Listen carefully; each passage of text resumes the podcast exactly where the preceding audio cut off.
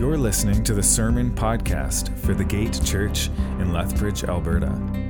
For more information, to contact us, or to support this ministry, please visit thegate.org. Psalm 119, 73 to 88. Your hands have made me and fashioned me. Give me understanding that I may learn your commandments. Those who fear you shall see me and rejoice, because I have hoped in your word. I know, O Lord, that your judgments are right, and that in faithfulness you have humbled me. Let your steadfast love become my comfort, according to your promise to your servant. Let your mercy come to me, that I may live for your law is my delight. Let the arrogant be put to shame, because they have subverted me with guile. As for me, I will meditate on your precepts. Let those who fear you turn to me, so that they may know your decrees. May my heart be blameless in your statutes, so that I may not be put to shame. My soul languishes for your salvation. I hope in your word. My eyes fail with watching for your promise. I ask, when will you comfort me? For I have become like a wineskin in the smoke. Yet I have not forgotten your statutes. How long must your servant endure? When will you judge those who persecute me? The arrogant have dug pitfalls for me, they flout your law. All your commandments are enduring. I am persecuted without cause. Help me. They have almost made an end of me on earth, but I have not forsaken your precepts. In your steadfast love, spare my life, so that I may keep the decrees of your mouth. Thank you, Jubilee. When I hear those verses, I don't know about you, but I, I nearly hear the anxiety of the writer of them. And it feels like there is an, an enemy or enemies actively arrayed against the person who is praying these words. Uh, they pray that those who fear the Lord would come close, but that the arrogant would be shamed, and that their eyes fail for watching for the promises of God, and they ask, How long?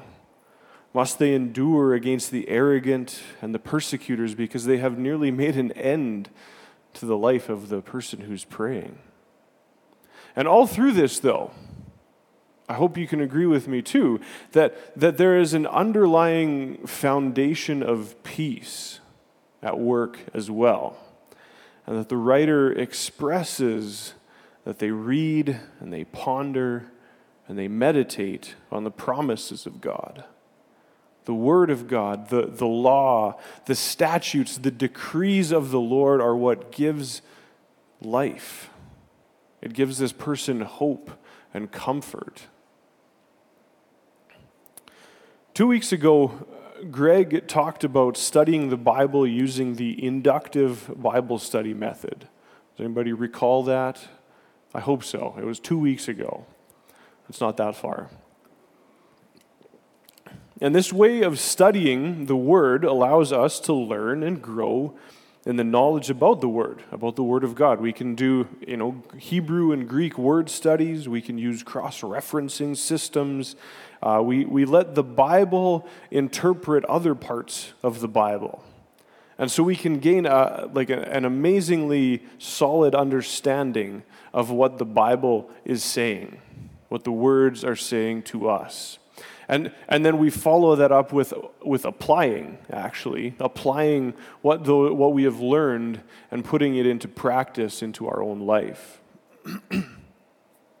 and so, yes, the inductive way of studying the Bible is a great way of understanding what's, what's going on in the Bible and gaining knowledge and wisdom about it.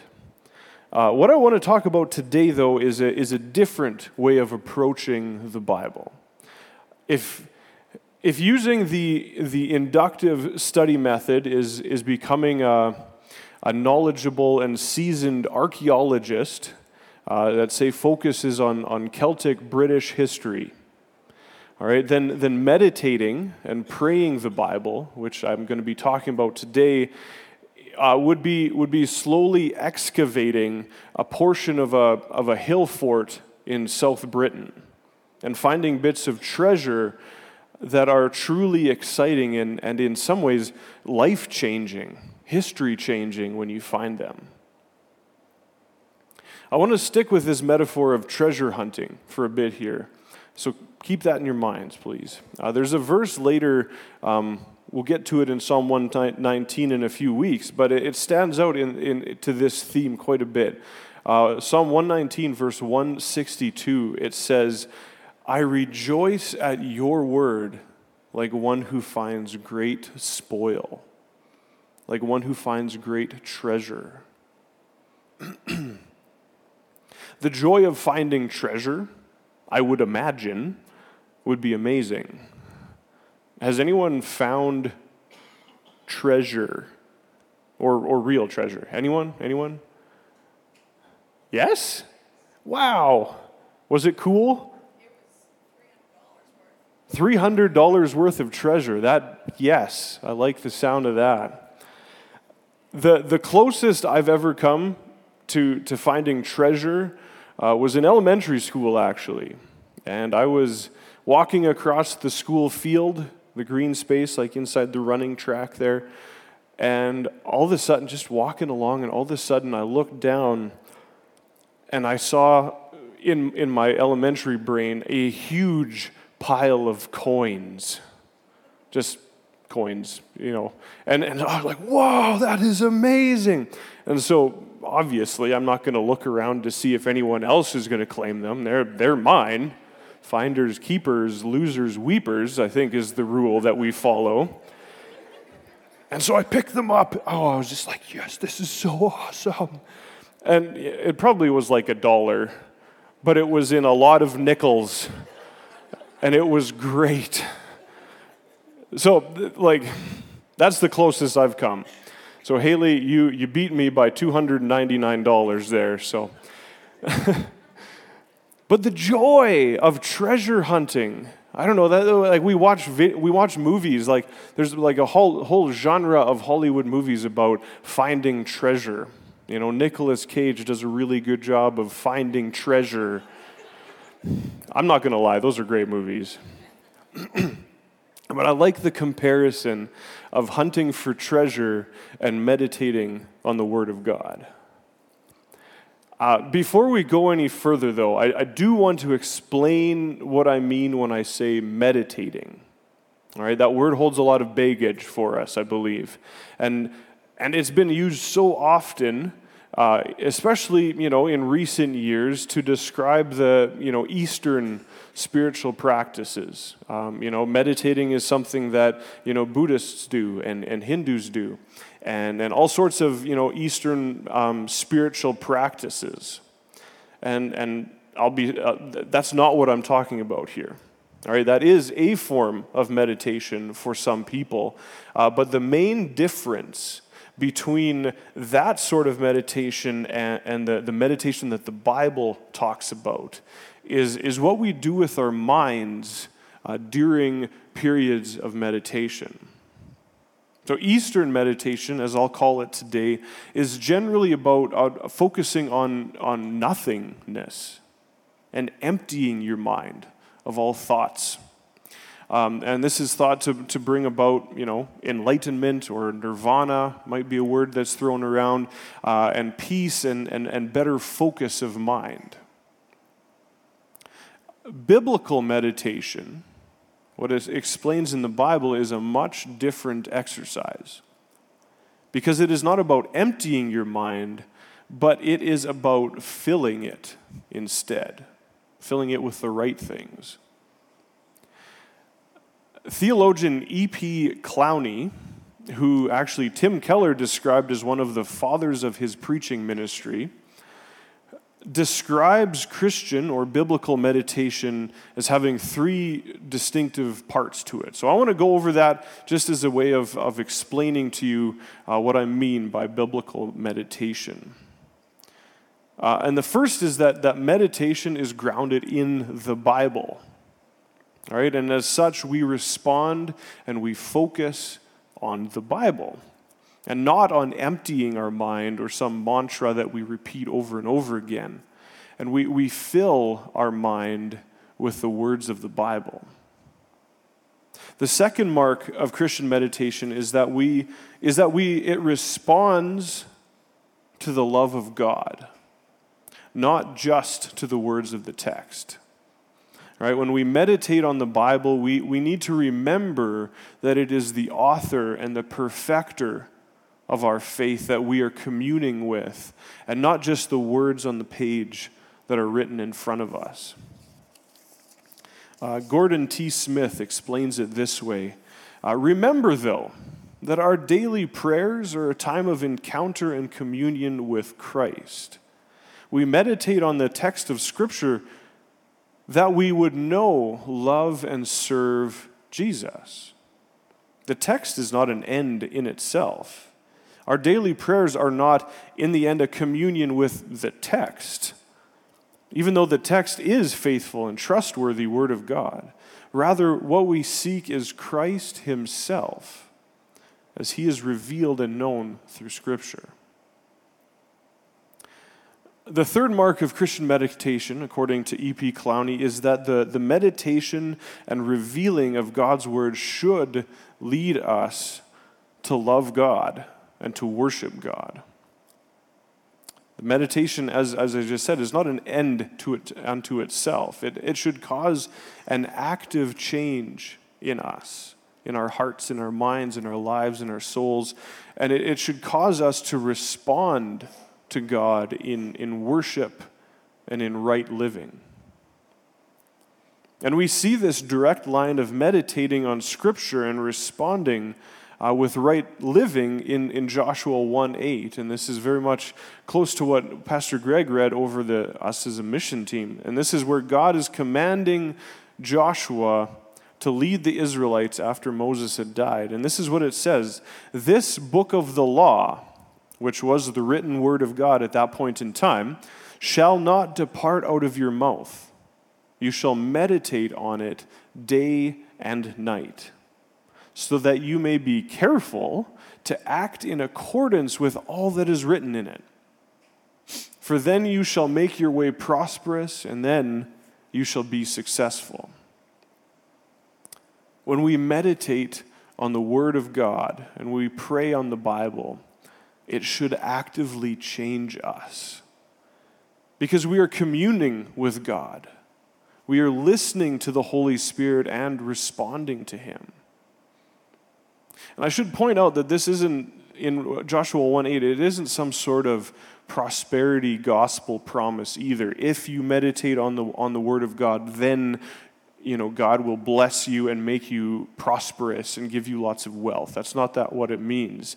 It, it simply means that when we take the opportunity and we, we meditate on the Word of God slowly and allow it to enter into our whole being, our natural way of making decisions and living life will be according to the Word of God. And that is successful living. So, going back to the metaphor of treasure hunting or, or finding something of great value, uh, when we meditate on the Bible, we are following the instructions of Paul in Colossians 3, verse 1, where he tells the church to, to seek the things that are above, where Christ is seated, seated at the right hand of God. And we seek out the treasure that I can assure you is there in all of Scripture. Jesus tells a short parable in Matthew 13 44. And he says this The kingdom of heaven is like treasure hidden in a field which someone found and then hid. Then in his joy, he goes and sells all that he has so that he can go and buy that field. What stands out to me this morning in Jesus' words is that the person must have known there was treasure somewhere in the field. And so they take the time to seek it and find it. Treasure isn't always, or is not usually, just laying on the ground, unless it's a pile of nickels that I happen to find. But treasure generally and most always takes time and energy to find. In the same way, we come to, when we come to meditate on Scripture, we know there is treasure there, and we actively take time to find it. But I'll please know that this, is, this isn't a solo pursuit. This isn't something that we just do by ourselves. When we engage in biblical meditation, we are in partnership with the Holy Spirit. And so remember that Jesus, when promising us that he would send us his Holy Spirit, he says, he says a couple things that I want to point out to us about what the Holy Spirit will do and his, his active participation in our lives. In John 14, 26, Jesus says this But the advocate, the Holy Spirit, whom the Father will send in my name, will teach you everything and remind you of all that I have said to you. The Holy Spirit is there to teach us and to remind us of what Jesus has said. and then a couple chapters later in John 16 13, Jesus again speaks of the, of the Spirit when he says, When the Spirit of truth comes, he will guide you into all the truth. For he will not speak on his own, but he will speak whatever he hears, and he will declare to you the things that are to come. And so the Holy Spirit is there to, to speak truth to us. He's not going to lead us astray, he's not going to speak lies to us, but he is going to answer us with truth. As we read the Bible, we must, this is a key, we must ask the Holy Spirit and then listen to the Holy Spirit for what He is saying to us as we study, as we meditate on the Word. We need God's help to understand what the Bible is saying to us. And that's what meditation is all about. It's not just understanding the, the, the big picture of what the words are are about, but asking God to, to reveal the words, to reveal what the words are saying to us right now. Hans Urs von Balthasar, that is an awesome name, a Swiss theologian. I, am really glad I get to quote him because that is such an awesome name. Hans Urs von Balthasar he puts it this way The vistas of God's word unfold to the meditating Christian solely through the gift of the divine Spirit or the Holy Spirit. How could we understand what is within God and is disclosed to us except through the Spirit of God who is communicated to us?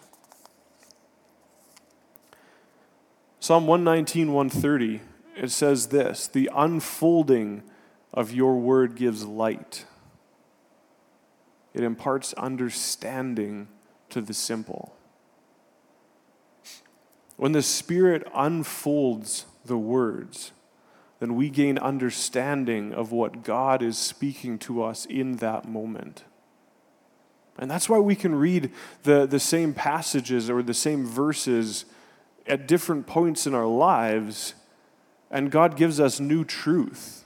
And He gives us perhaps a slightly different light so that we can see it in a different way every time we go back to it. The Holy Spirit is speaking to us exactly what we need to hear at the present time. And I hope that this is encouraging. I hope that this makes you excited to spend time in God's Word and to meditate on the Bible, to seek the treasure that is within God's Word. Because the more we delve into the Word, the more treasure we will find. The more we meditate and the more we, we slowly ponder and think on Scripture, the, the trinkets of the world, the lies of the enemy, the distractions of the culture around us will be, will, will be so much less appealing. In fact, as our minds fill with God's truth, we won't hold on to the lies of the enemy anymore.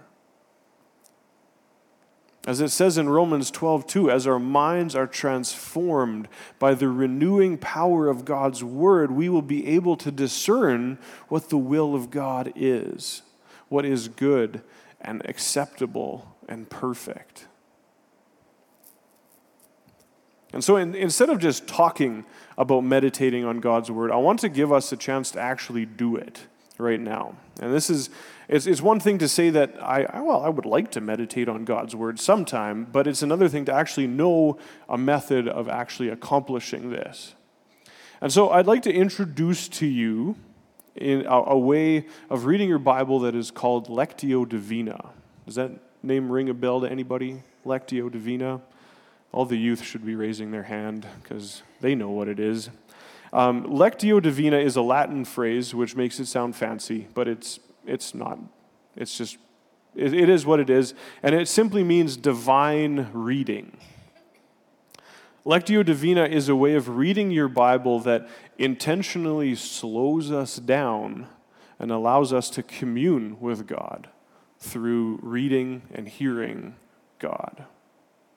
And so this is definitely not reading, you know, 3 or 4 chapters of the Bible in 20 minutes and then just putting your Bible away. Uh, it's more about taking a short passage, sometimes maybe just a verse or two, and reading them slowly, multiple times, and asking the Spirit to speak to us through this living word. And so I encourage you, if, if this sounds interesting, well, we're going to be doing it in a couple minutes together as a group. But I want to, uh, you know, check this out. Go research it for yourself. Uh, there's lots of good things written about it. Uh, Richard Foster has a book called Life with God that explains it pretty well. Uh, and so here, here's this the, the four stages. There's four different kind of cyclical parts. They're not like linear, they kind of all you know, bleed together, but four different stages that form Lectio Divina. And they are listening, reflecting, praying, and obeying. And so I'm going to give you a brief explanation of what's going on here. This is how, how it works itself out. Before you start, before you start, you should pause and you should pray and ask the Holy Spirit to speak to you in that moment. As you pray, try to let all the distractions, all the things, all the, the worries, the anxiety, all that stuff, kind of let that go. Try to let that go and instead focus on the Lord. And ask the Lord, take away all these distractions. To try to focus your mind. And the first thing is, the first stage is listening. And so choose a short passage. As I've said, it can be just one or two verses or something like that. And, and read it once slowly and expectantly. Again, this is not speed reading. This is, this is digestion. All right, in this stage, there's no wrong answers, there's no uh, wrong thoughts, but instead, just, just listening to the Word and listening to God through the Word. And you might want to read the verses a couple times. And if it helps, uh, you know, you can underline things in the Bible as they, as, as you know, as God speaks to you about them. Uh, which which t- brings to the, the second stage, which is reflecting. And, it, and again, read the verses again. All right, you're getting kind of the idea. This is your multiple readings slowly. And as you're listening to God, start, start reflecting upon these verses. And, and you know, it, it's not a, not a bad thing to use your imagination to put yourself into the Bible. You know, what would, what would it be like, you know, to, to hear Jesus talking? And, you know, or, you know, if you're reading apart from the gospel, or what would it be like to, uh, you know, to be in the same room as, as King David as he is singing a song, a psalm? So reflect on these things and, and start to pay attention to the words or phrases that God brings to your mind, you know, things that stand out to you. And we come to the third one then, praying. And so as you continue to read over the verses and ponder them, uh, turn the thoughts and the reflections, the words and the phrases that, uh, that you have into prayers. You know, to, wor- to, to worshiping God for the truth. Uh, maybe it's confession of sin. Maybe it's, uh, you know, giving God grief, asking God to show you what's next. And remember in this time, praying is a conversation. Praying is not just a one sided thing, praying is a conversation between us and God, our Father. And so listening to God and resting in God's presence is very important here, too. And the fourth one, the fourth stage is, is obeying. And obeying is, is the change that comes through the reading of God's Word. You know, if we read it and then we just walk away, it hasn't done much good. But if we obey it and if we change our life accordingly, that's what counts. And this will take time, all right? This will take a lot of time sometimes. Because we need to know and we need to, to you know, to allow God to speak to us so that our lives can be changed. And this is, again, this is done by God's grace. This is not done by our own striving, but this is done by listening to God and allowing His grace to seep into our lives. And I'll be honest, there, there will be moments when we, when we practice Lectio Divina, when we practice meditation, it will be like finding this huge hoard of treasure this huge amount of treasure, and we'll be like, wow, that is unbelievably cool. But sometimes it's not going to be like that. Sometimes when we read the Word of God, it, it might be like, God, what are you saying here? And you know, we, we, we try and we, we you know, we, we spend time with God, but it, it just is like, what is this? It takes time. It takes time and energy sometimes. And it might only yield a, a, like just a, a slight shift in the direction of our lives or something like that. But we must always yield and choose to be with God. Because we must always remember that God's word is always transformative to us. And the prophet Isaiah gives us this promise when he says in Isaiah 55 For as the rain and the snow come down from heaven, and do not return there until they have watered the earth, making it bring forth and sprout, giving seed to the sower and bread to the eater, so shall my word be that goes out from my mouth. It shall not return to me empty, but it shall accomplish that which I purpose and succeed in the thing for which I sent it. So we're going to try this out, as I said. We're going to try taking two verses today, and we're going to practice Lectio Divina together as a group. All right? So let's just, you know, break the ice. I know that sometimes sitting in silence can make some people awkward. All right? I acknowledge that, but we're still going to be sitting in silence. All right? So, just take a deep breath and, uh, and, and allow ourselves, all of us, to sit silently, awkwardly, if that's what has to happen. All right? Because this is, this is a group exercise, but at the same time, we are all, you know, we're all going to be listening to the Holy Spirit. And so it'll be kind of that, that individual exercise as well.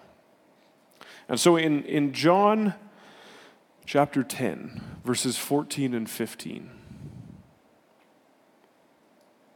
This is what it says. This is what Jesus said to the crowd I am the good shepherd. I know my own, and my own know me.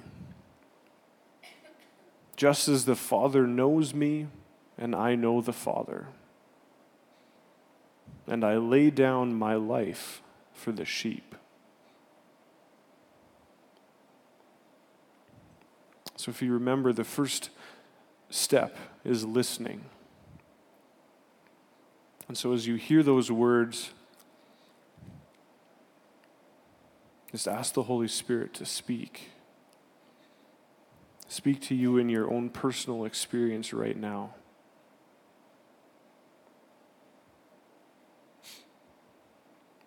I am the good shepherd.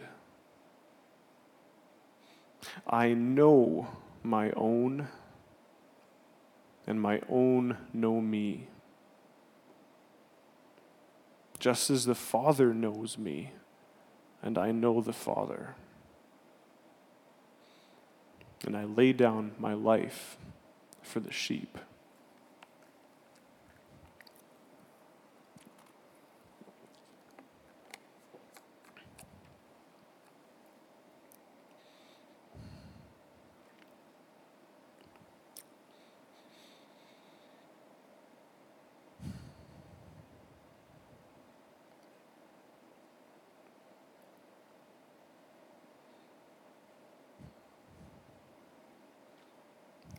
And we come to the, the second stage, reflecting. So as you hear these words, what, what words or phrases are, are standing out to you? What is, what is God saying to you personally right now? I am the good shepherd. I know my own and my own know me, just as the Father knows me, and I know the Father. And I lay down my life for the sheep.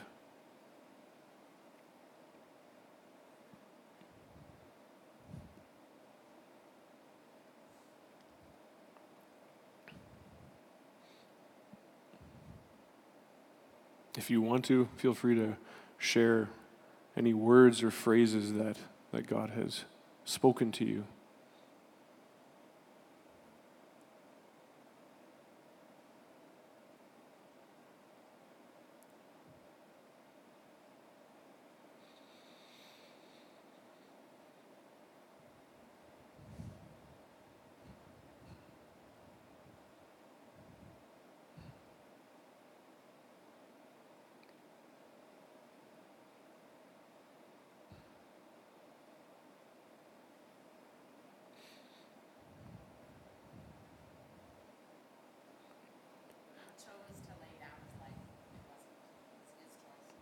Yes, it was Jesus' choice to lay down his life. Hmm.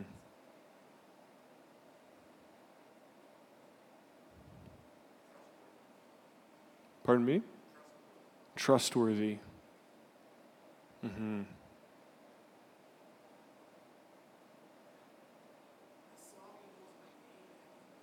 Hmm. The song, He Knows My Name. Yeah yeah, the, the intimacy of being known by God.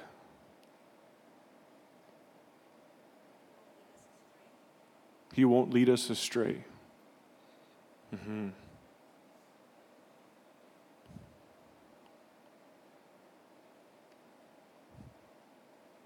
So as these as these thoughts are are in our brain, we come to the third part, which is praying. And so we take the, these thoughts, these things that God has spoken, and we simply turn them into prayers. And we, we, we talk to God about them. I am the good shepherd.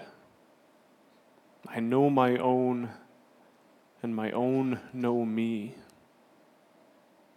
Just as the Father knows me, and I know the Father and I lay down my life for the sheep.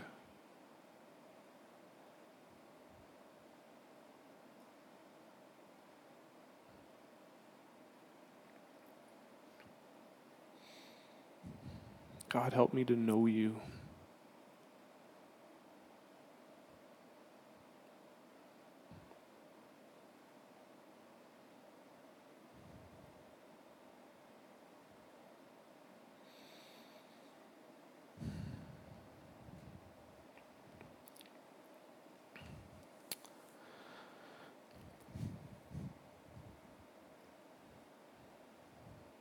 So as we come to the fourth stage, obeying, uh, we're going to be having communion in, in just a little bit here. So that in itself is an, is an act of obeying.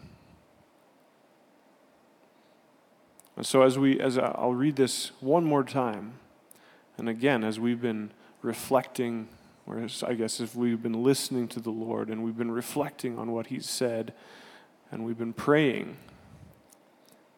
And now we, we turn to obeying. How, how can we do this? How can we put this into practice in our life?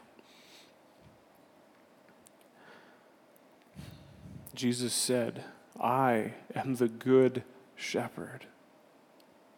I know my own, and my own know me just as the Father knows me and I know the Father. And I lay down my life for the sheep.